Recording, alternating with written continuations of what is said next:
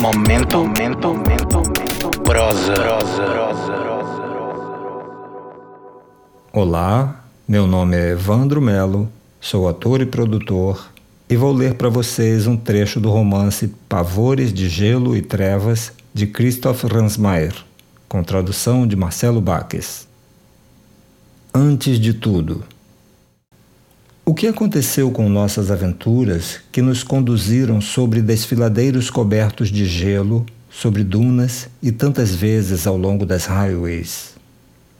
Fomos vistos atravessando manguezais, campinas, ermos ventosos, escalando geleiras, percorrendo oceanos para além de bancos de nuvens, em direção a metas cada vez mais remotas, interiores e exteriores. Não nos contentamos em obter sucesso em nossas aventuras.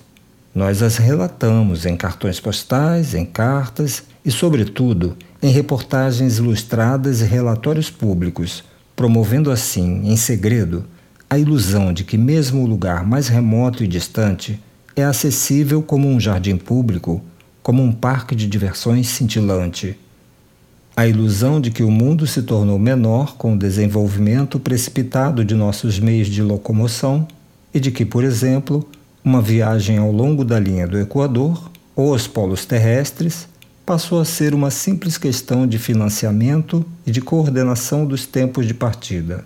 Mas isso é um equívoco. Afinal, nossas linhas de voo apenas diminuíram os tempos de viagem e numa medida que só pode ser considerada absurda mas não diminuíram as distâncias, que continuam sendo monstruosas. Não nos esqueçamos de que uma linha aérea é apenas uma linha aérea e não um caminho, de que nós, em termos fisiológicos, somos pedestres e corredores. Momento, momento, momento, momento. Prosa. Prosa. Prosa.